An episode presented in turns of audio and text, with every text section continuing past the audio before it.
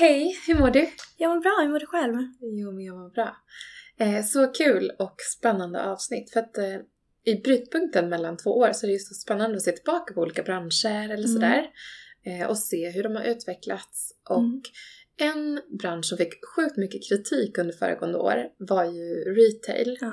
på olika sätt. Och det är många olika, vi hade ju bara nu i senaste förra veckan Teknikmagasinet. Magasinet gick konkurs. Exakt.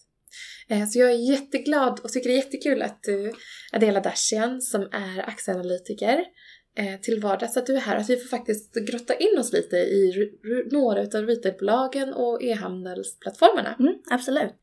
Berätta, du kom hem från Wall Street och New York för, är det ett halvår sedan nu ungefär? Ja, snart ett halvår sedan. Eh, Jag flyttade till USA när jag var 17. Just på grund av att jag ville jobba på Wall Street eh, och inom finans. Och jobbade, pluggade klart, eh, tog min examen eh, 2016 och sen så började jag jobba på en bank på Wall Street som aktieanalytiker. Men jag täckte då bankaktier, så det är lite annorlunda från det jag gör idag. Idag täcker jag retail och consumeraktier på Handelsbanken i Stockholm och tycker att det är en jätterolig bransch att följa i och med att det händer så mycket, både online och offline. Men om du tittar på retail i USA eh, och i Sverige, jag vet att retail, det är ju oerhört stor drivkraft där. Mm. Hur ser du några stora skillnader mellan Sverige och... Jag tycker att USA ligger väldigt mycket före. Vi har Amazon i USA eh, som inte finns i Sverige idag, men Amazon har de har skapat någon form av Amazon-effekt där allt ska vara online. Eh, och eh, speciellt om man bor i en stad som New York där det är ganska svårt att, att gå ut och handla och göra saker. Eh, allt går så himla snabbt. Då vill man ha det hemlevererat samma dag helst. Och då akt, stora aktörer som Amazon har lyckats väldigt väl med att men, skapa sig en online presence eh, och vara liksom men, the, the face, outgoing face när det kommer till retail och e-handel. Mm. Och det här är ju superintressant för samtidigt, parallellt, på samma sätt som retail är väldigt konkurrensutsatt och vi kommer komma in på det, så är även leveransmetoderna väldigt konkurrensutsatta. Idag på morgonen så hörde vi Postnord meddela att de, de tror att de kommer att göra miljardförlust och vill nu ansöka om att få leverera var tredje dag Mm. brev och sådär. Eh, och det är ju också, att man ser ju extremt många små aktörer som försöker ta marknadsandelar där. Mm. Eh, och lite samma trend ser vi även inom retail. Absolut. Eh, vi har till exempel Budbee idag. H&M har ett partnership med dem eh, där de levererar hem varor, alltså hem till, eh, fram till din dörr, vilket är väldigt nytt. För att kunna lyckas online så är en stor del att du ska kunna, men det är din kund söker, kunden vill ha effektiv, snabb leverans och det måste du kunna leverera om du ska kunna ja, men ta dig framåt i den här konkurrenssatta branschen. Vad var det första du slogs av när du började, när du lämnade då bankanalyserna bank eh, och började titta på retailbolag i Sverige? Det är intressant för jag själv är ju konsument eh, och det blir nästan lättare då att sätta sig in i de här bolagen för att jag kan göra min egna men, slags analys på hur jag själv eh, upplever att de, de levererar till kunder. Ehm, och det är väl det många andra investerare också tänker på att ja, men, ehm, det kan egentligen vara en good and bad att, att man tänker att ja, men, jag är som kund köper saker online och eh, då vill man väl det blir lättare att sätta sig in i just det. Exakt, jo men så är det. Och roligare att följa också Absolut. bolagen. Retail fortsätter, eller handel fortsätter ju att växa. Mm. Så. Och eh, ändå, jag läste lite data från eh, HUI som jobbar på att analysera och sammanställa hur retail går i Mm. Sverige. Och det växer ju. Men samtidigt så har vi ju haft ett år där aktör eller efter aktör har eh, antingen fått stänga igen helt eh, och det är både, eller fått göra nyemissioner eller avnoteras Mm. eller vad det nu kan vara. Mm. Vad säger du om liksom förra året som helhet för retail? Jag skulle säga så här att, att jag tror den största anledningen till varför det är så många aktörer som går i just konkurs ehm, eller drar sig tillbaka på andra sätt är på grund av att det idag finns så oändligt många alternativ. Förutom vi tar Teknikmagasinet som ett exempel. Ehm, ja, men det var jättekul att köpa en massa små prylar när man var yngre för kanske 10-15 år sedan. Men idag så kan du söka online och hitta en massa saker.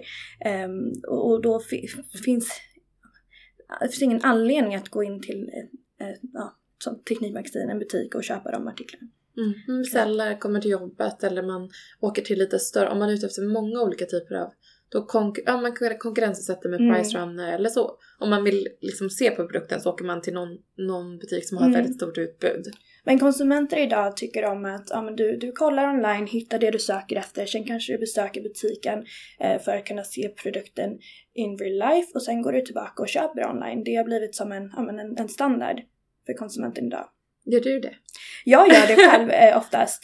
Ehm, jag gillar, men just där man har inte alltid tid och, och gå runt i, även om det är superkul, men gå runt i gallerier i en massa timmar och, och, ja, och sen bor man i en storstad också har man inte alltid tillgång till bil.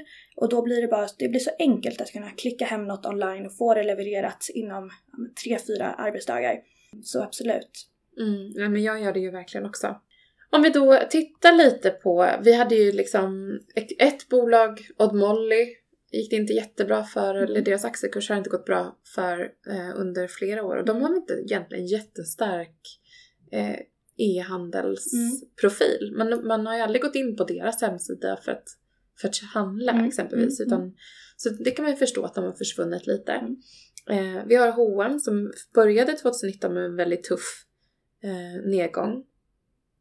Men sen har sakta men säkert kommit upp och jag hörde idag att eh, AP-fonden kliver in som ny ägare i H&M igen. Eh, och man sålde ju i somras och köper nu in sig ganska mycket dyrare så Mm. det var inte den bästa affären som någon har gjort. Men vad skulle du säga, för jag tror att ändå många av de som lyssnar kanske har någon del i H&M. Vad skulle du säga är din analys och dina tankar runt det de försöker göra? Men om du kollar på H&M så har de haft ett problem med att få ut ett bra eh, säsongsmässigt utbud till konsumenter. Och det är något de har jobbat väldigt mycket på eh, under senaste året. Och, och det ser vi att det har de lyckats med nu. Och det är väl det investerare ser att ja, men om du har haft lite problem, eh, det kan vara vad som helst och du börjar göra förändringar eh, och det börjar visa sig också finansiellt i, i, ja, men i eh, rapporter och, och så vidare så, så ja, då får man ett ökat förtroende för bolaget igen. De är ju ändå fortfarande kanske en, liksom det retailbolag som omsätter mest på den svenska börsen. Idag. Absolut. Jag var faktiskt inne och tittade på vilka bolag i Norden som omsatte, jag kollade på Finland och Norge, vilka bolag som omsatte mest i Mm. respektive land. Eh, och i Sverige så var det H&M Mm. och i eh, Norge så var det Vinmonopolet som är Mm. motsvarigheten till Ja. Systembolaget. Ja, okej. Ja. Eh, och i Finland så var det eh, Lidl. Och det tycker jag var ganska roligt. Vad intressant. Om ja. det, om det stämmer, det var Mm. largestcompanies.se hette Mm. den här hemsidan så ni får ju kontra om det är något. Mm. Men det var kul så jag tänkte så här, okej vi tröstshoppar, finnarna de äter och norrmännen de dricker. Dricker. Vad kul, ja. Ja men det är intressant. ja. Men du är ju lite av en specialist på e-handelsplattformar. Jag kan tänka mig att du ser väldigt mycket data. Vad är det som skiljer de e-handelsplattformar som faktiskt lyckas och gör det bra mot de som inte lyckas? Jag tycker det viktigaste är att, att, att de som lyckas har, men de har lyckats med att få rätt utbud, rätt erbjudande till rätt kund för rätt pris. Det, och det, det kan handla om, om vad som helst. Ehm, det handlar inte bara om att du ska ha rätt produkter, men du ska också kunna ja, men, leva upp till de standarder som kunden idag har satt. Ehm, och det kan handla om allt från men, eh, leverans till eh, eh, consumer friendly, hur consumer friendly din plattform är och så vidare. Om man då tittar på några av liksom, de svenska retailbolagen, Mm. kan ju vara intressant. Så kan vi börja med att titta på, ja men Boost kan Mm. vi titta på till exempel. Det är ju ett bolag som är noterat på Stockholmsbörsen, så midcap-listan.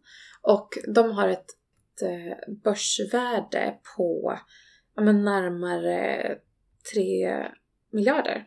P tal på 100,45 drygt och PS-tal på 0,91.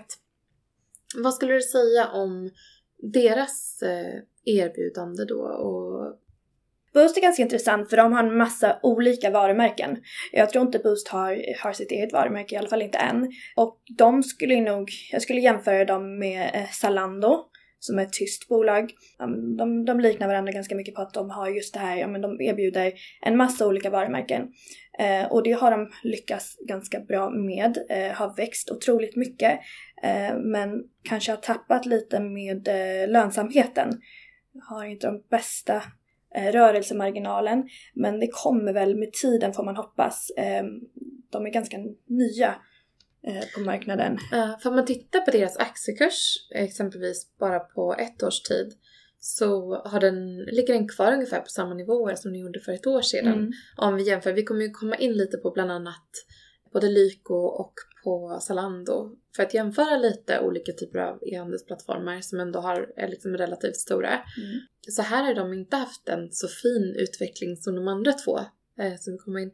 Vad tror du, är det, är det liksom eh, försäljningen där som de in, inte lyckats ta så stora marknadsandelar eller? De, de, de växer ju väldigt mycket. De har växt 25-30% eh, varje år eh, sedan de noterades. Eh, men det kan vara det svenska investerare specifikt är väldigt ute efter ja, men lönsamhet och det är där de, de kollar när de, när de vill eh, investera i ett nytt bolag. Eh, och det kanske är där de har tappat lite. Mm. Just i och med att de inte är så, ja men kostnaderna kanske är lite för höga. Och sen så tror jag också att ett bolag har ju absolut bäst marginal på de egna produkterna. När man ser e-handel, det gäller att äga sin distribution. Eh, och där vet jag att både klädbutiker och ja, skönhetsprodukter, vi har ju liksom, där influencers är ett jätteklockrent exempel på person, alltså en grupp som har gått från att representera väldigt många olika varumärken och absolut gör det fortfarande, men går mer och mer mot att vilja ta fram egna produkter för att de vet ungefär vad, hur mycket de säljer eh, och hur de ska sälja. Vi får äga distributionen själv och Mm. därmed bättre marginal. Och då har du ju kontrollen själv att sätta di- ditt pris och, och då än om du ska köpa eller vara liksom som en eh, återförsäljare åt ett större varumärke. Som också förmodligen vill ut på massa andra plattformar. Massa andra plattformar precis. Och då blir det en konkurrens däremellan. Absolut. Och så har du ju, så tillkommer ju ja, men, sökkanaler som Pricerunner där du kan, om du vill köpa ett par Adidas-skor så kanske du oftast kollar där på vilken av alla olika online-aktörer som erbjuder bästa pris. Och då, då blir det ju lite priskonkurrens helt enkelt. Mm. Vad tror du om framtiden för den här typen av aktörer som är liksom som ett, ett skal för massa olika varumärken? Jag tror att det hjälper om du redan idag är väldigt känd som ja, men ett, ett starkt, har ett starkt varumärke online eh, och så ser vi den här utvecklingen med att ja, men allt fler konsumenter väljer att shoppa online.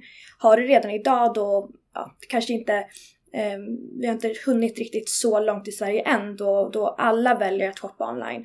Men har du redan lyckats komma eller har en stor marknadsandel redan idag så tror jag faktiskt att du kan lyckas om du fortsätter samma väg i framtiden också. Det är en annan sak som jag har reflekterat över när det kommer till de här skönhetsprodukterna. Det är ju, alltså målgruppen eller kunden är ju större utsträckning tjej än, än kille. Mm. Eh, om vi skulle se på liksom vilka kunder de här bolagen har. Men ändå så är det ju ändå ofta ja, men VD och liksom ordförande, det är ofta män. Mm. Men det ser vi ju i nästan alla branscher. Tyvärr är det ju så, men det får vi ändra på. Ja, verkligen. Det är också intressant, för alltså de förstår att de kan tjäna pengar. Det som jag tänker är att här, det känns ju naturligt. Vi har ju såna amerikanska exempel på Spanx till exempel, en kvinnlig VD, en kvinnlig grundare. Hon har lyckats otroligt bra. Ja men just det, kvinnor som, som märker att ja, men det här skulle jag själv verkligen behöva ha och så skapar man det, ja, men det erbjudandet till och det går otroligt bra för att du som kvinna vet exakt vad kvinnan vill ha. Exakt. Och det här ser vi också att ta fram skönhetsprodukter just då, om det är schampo eller balsam eller liksom smink, att det är väldigt bra marginal på det om man har en egen produktion. Absolut, för om du tänker till exempel eh, om du säljer kläder, oftast så beställer konsumenten hem en massa olika tröjor, klänningar, vad som helst. Eh, skickar tillbaka en del av dem, men om du kollar på just, eh, vi kan ta Lyko till som ett exempel, eh, som är kända för att de, de har en massa skönhetsprodukter. Eh, ofta köper du inte hem en tio olika schampoflaskor och ja, men väljer vilka du vill ha så skickar du hem resten utan du, du använder dem och det blir liksom som ett, nästan som ett abonnemang där varje eller varannan månad när produkterna tar slut då går du tillbaka in på hemsidan, klickar hem fler produkter. Därmed blir ju marginalen högre i och med att du inte skickar Ja. tillbaka dem. Ja, men det är så intressant just att det, bara den kostnaden för returer gör att man rent strategiskt egentligen borde ge sig in i skönhetsbranschen hellre än klädbranschen Mm. som e-handlare. Ja, det, det är absolut, det Och om vi då in, fortsätter på Lyko-spåret så deras aktier ligger ju på runt 100 kronor och eh, har ju gått upp nu på ett år från 59, 54 kronor för ett år sedan ungefär till 100. Och eh, de är noterade på First North. De har ett något högre P tal än vad Boost har, 125 drygt, eller 126 där närmare. Och ett P tal på 1,4 ungefär. Eh, och de har ju ett börsvärde så de är väldigt mycket större ändå eh, än vad Boost är. Men, så deras eh, börsvärde ligger då på 1,5 miljarder. Eh, och eh, vad skulle du säga om ja, men det som du har snappat upp om dem? Det intressanta med Lyko, de skiljer ju sig eh, från Boost till exempel med, med att de har fysiska eh, butiker också.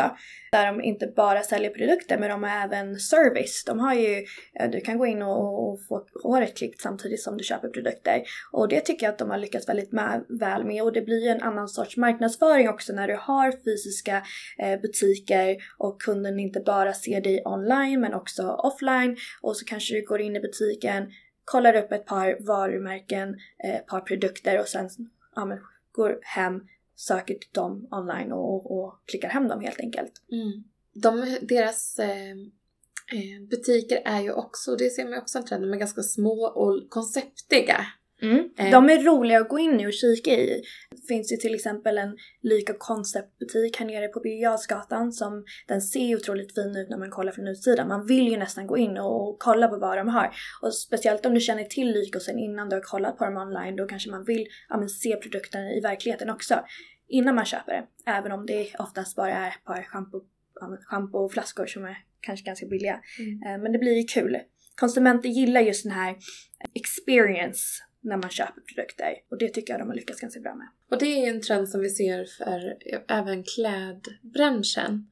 Att de i större utsträckning jag vet H&M hade en ganska aggressiv expansionsplan när det kom till butiker för något år sedan så de har slimmat ner något. Men de jobbar mer med att ja, effektivisera de ytorna som de har. Absolut och H&M's konceptbutiker de skiljer sig otroligt mycket från en, en vanlig hm butik där du idag kan, ja, men de har fika medan det handlar och det blir nästan så att man känner inte riktigt igen sig. Är det här en hm butik Det blir liksom en helt annan, en helt annan grej när du shoppar på H&M nu om du går in på en konceptbutik.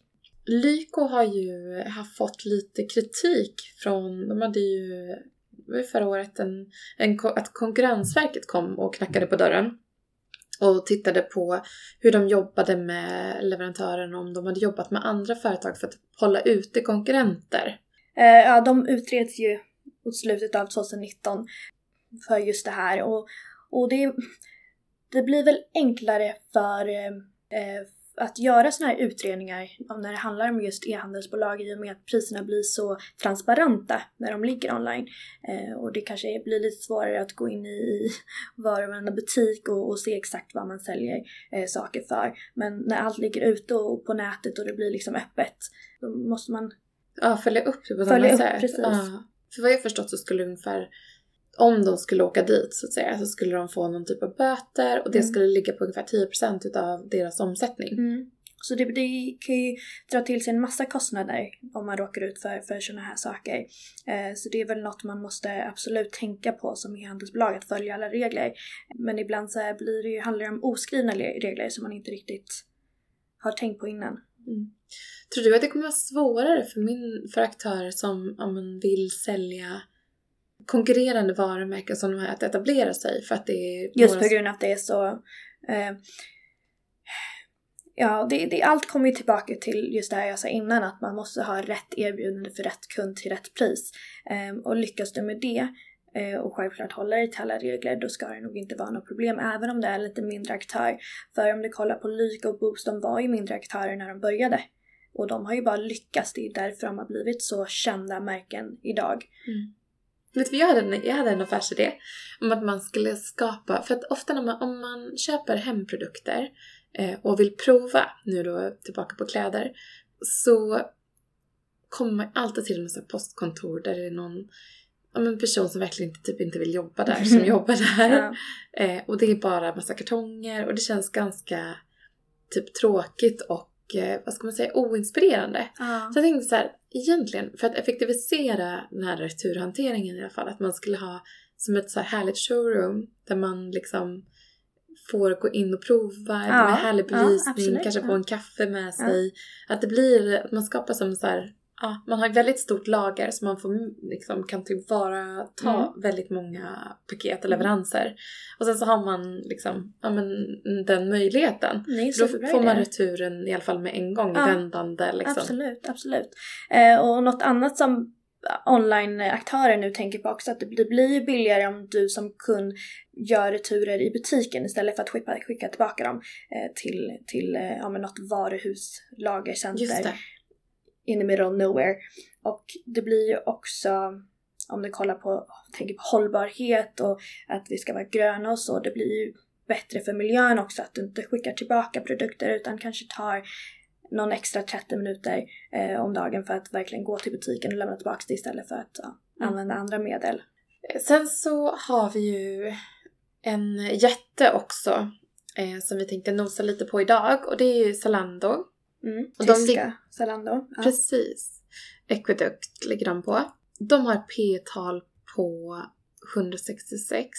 Så de är ännu lite högre. Varför, varför är det så? Zalando om du jämför med Lyko och Boost eh, är nog väldigt mycket mer etablerade, eh, kända i hela Europa.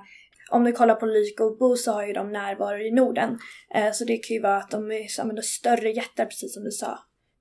Så storleken och att folk känner till och därmed fler som investerar och drivit upp. Absolut, det skulle jag säga. Mm. Kristina Stenbeck är ordförande. Mm. Eh, Så där har vi även svensk eh, närvaro Mm. högt upp. Mm. Ehm, vad tror du är liksom strategin för den här typen av bolag? För Zalando är ju ändå ett paraply för väldigt många olika varumärken. Absolut. Där är ju konkurrensen hård, tänker jag. Ja, ja. Men Zalando, jag skulle likna Zalando vid en typ av europeisk Amazon och då har de lyckats väldigt bra med, jag skulle nästan påstå att de har varit först eh, på e-handeln, att vara återförsäljare åt de här stora varumärken. Eh, Och det kanske blir en, en typ av ja, men first door till att om du ska köpa my, till exempel en Adidas-tröja eller vad som helst så kanske du söker på Zalando först för att de är så kända på att, för att ha just alla de här varumärkena. Så det, allt handlar ju om marknadsföring, det är det vi kommer tillbaka till. Att du ska ha rätt erbjudande och du ska liksom synas där ute. Så att du blir, de vill ju att konsumenten ska kolla på dem först innan de söker sig till massa andra online-aktörer. Men vad skulle hända om Amazon faktiskt kom hit på riktigt? Ja, vad skulle hända om Amazon kom hit på riktigt? Eh, det vet nog ingen. Frågan är om de skulle få en lika stor närvaro som de har i till exempel USA. Eh, är den svenska konsumenten redo för det Amazon har att erbjuda?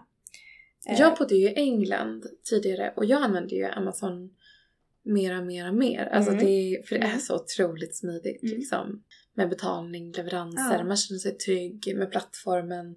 Alla varumärken finns. Allt finns det. Från liksom, den minsta lilla aktör till, Ja.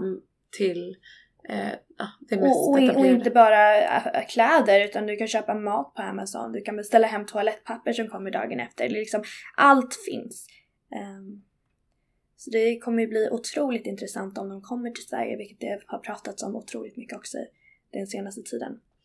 För nu är det ju så lite som vi pratade om innan att det är så många aktörer som har försöker bygga upp sin egen infrastruktur.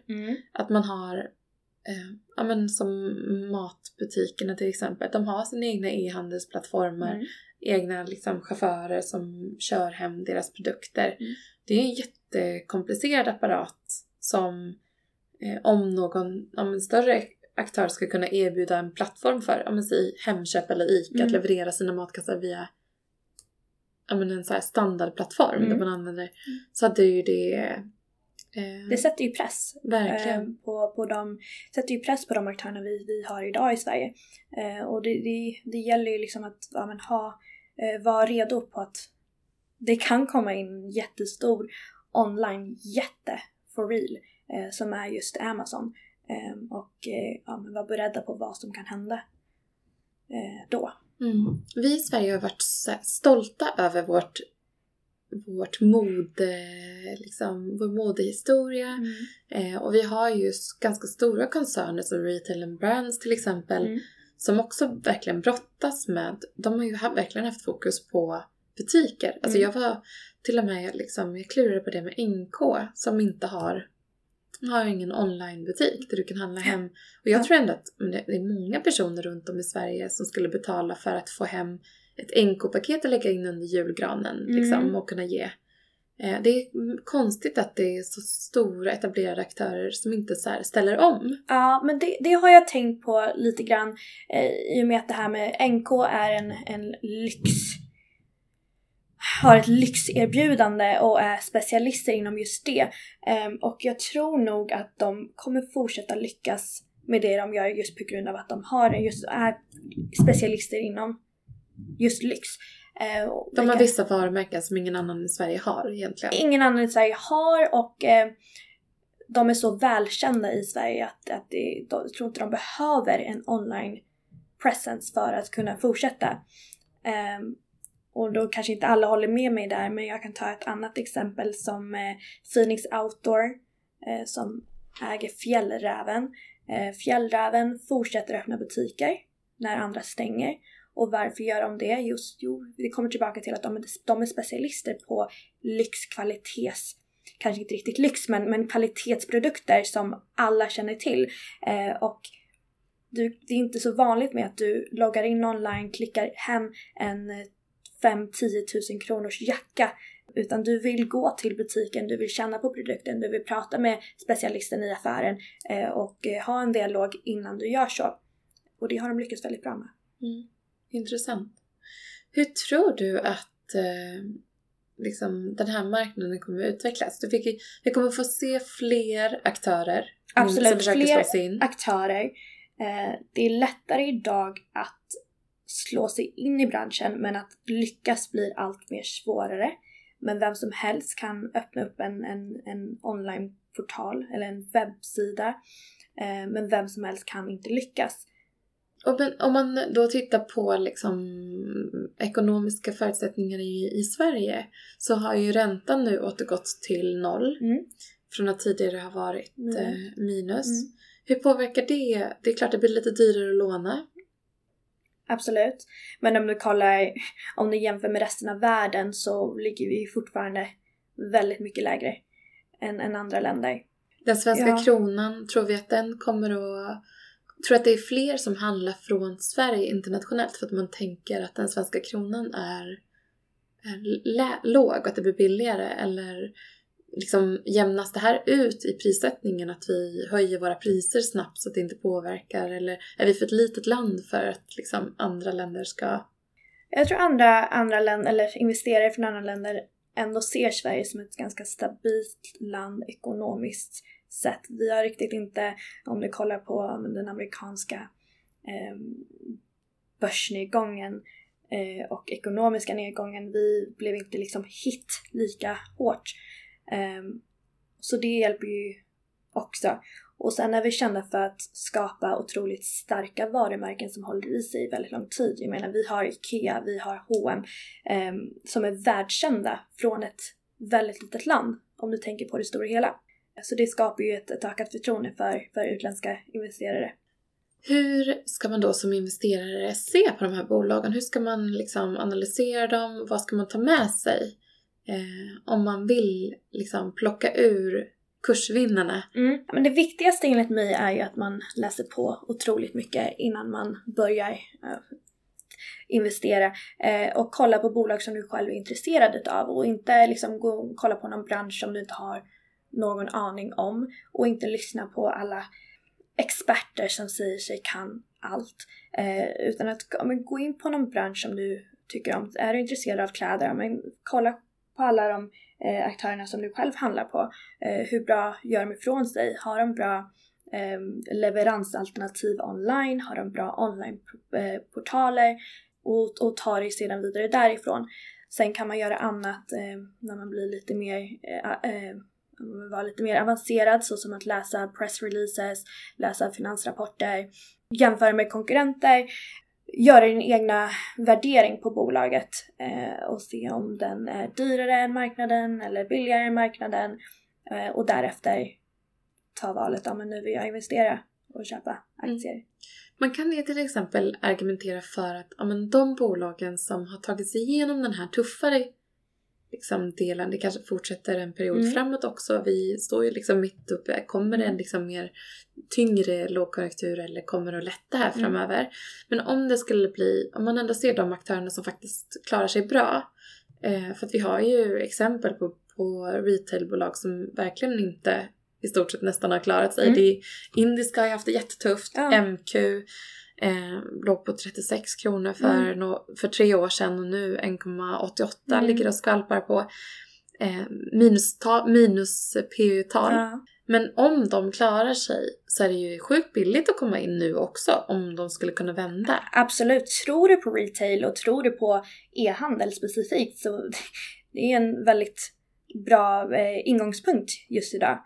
Men då måste du tro att de har all, all, all alla, alla komponenter som behövs. Liksom. Ja men precis. Så då måste du tänka att ja, men då har de alla komponenter som behövs för att lyckas i en allt mer konkurrenssatt eh, bransch. Menar du att det finns en bra balans mellan att expandera och att hålla en hög, liksom en hög eh, vinstmarginal så att säga? Det skulle jag absolut säga.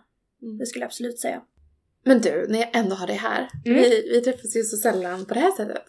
Vad ser du för trender då framåt? En trend som blir allt större är just det här med sustainability och hållbarhetsperspektivet.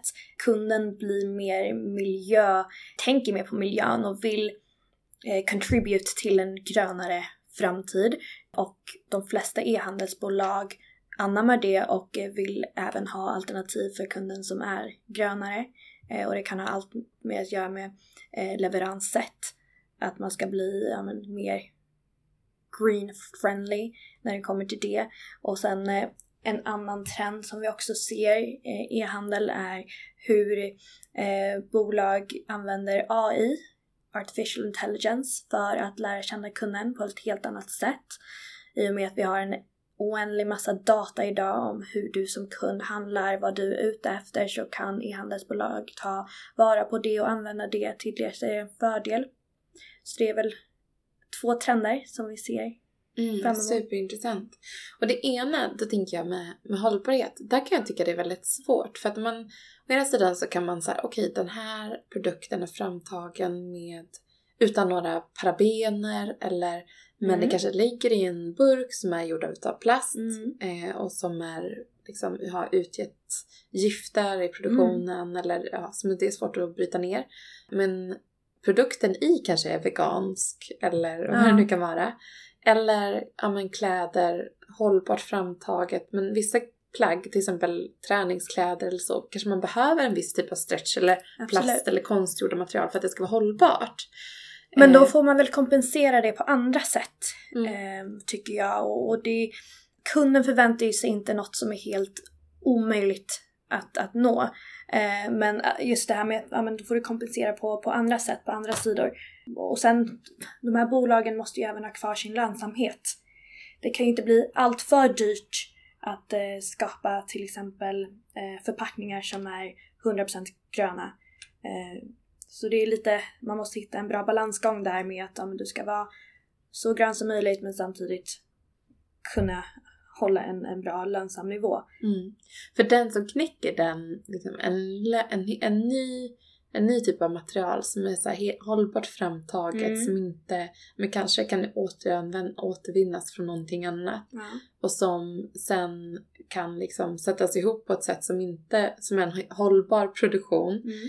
Eh, och att sen bibehålla lönsamheten på det och att det är bra, alltså det håller i kvaliteten sen mm. för dig som använder ja. om det är ett klädesplagg eller vad det är. Alltså den, den personen är miljonär. Ja, det, ja, det är golden ticket, absolut. ja. ja. Men samtidigt så, så jag såg till exempel Breaker hade skrivit för inte så länge sedan om man hade följt returerna på paket mm. från e-handlarna och där också att man skickade det extremt långa sträckor och även om man kanske har använt sig av en, ja man har profilerat sig som hållbar, man är... Det var väl Ella som fick lite kritik. Bland annat, där, ja. ja. Och det är också så intressant aspekt av, alltså man måste verkligen ha koll på varje del av verksamheten Mm. och vara konkurrenskraftig och eh, göra rätt. Liksom. Och det är väl en av de, när man tänker e-handelsbolag, men allt är så lätt, det är bara online och, och, och så det är väl en negativ aspekt, att logistiken blir så mycket svårare Mm. när, du, när du befinner dig online. Eh, och du måste ta, tänka på en, en massa olika komponenter som du som har eh, fysiska butiker kanske inte behöver tänka på. Så använda dig av eh, liksom, data eh, för att lära känna din kund, Mm. en trend som fler kommer att liksom, jobba på. Absolut. Och eh, sen även eh, hållbarhetsperspektivet. Mm. Det tror jag fler investerare, allt fler investerare tänker på när de väljer vilket bolag de ska investera i. Där har faktiskt, gjorde jag en undersökning i början av året, eh, 2019, som visade att 70% av de som är Feminvest-nätverket, det var 300 som svarade, ty- vill- utgick ifrån hållbarhet när de investerade. Mm. Du ser, och, och det hade varit kul att jämföra den siffran med kanske 5-6 år sedan. Jag tror det har, har nog växt otroligt mycket Mm. på så kort tid. Tack för spännande information. Ja. eh, Och eh, runt både trender och, och vad, vi, vad vi faktiskt ser i varför marknaden ser ut som den gör. Mm. Eh, vi får följa upp det här vid något tillfälle och eh, kanske kommentera några rapporter lite längre fram i vår, eller vad säger du? Absolut, superkul. Mm. Tack så mycket Adela. Tack själv.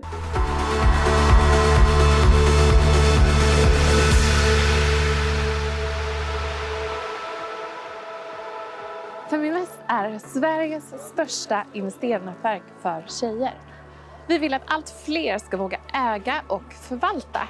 Och hur gör vi då detta? Jo, vi vill inspirera, utbilda och utmana runt ägande, investeringar och entreprenörskap. Följ Feminvest på våra kanaler Facebook, Instagram, Youtube.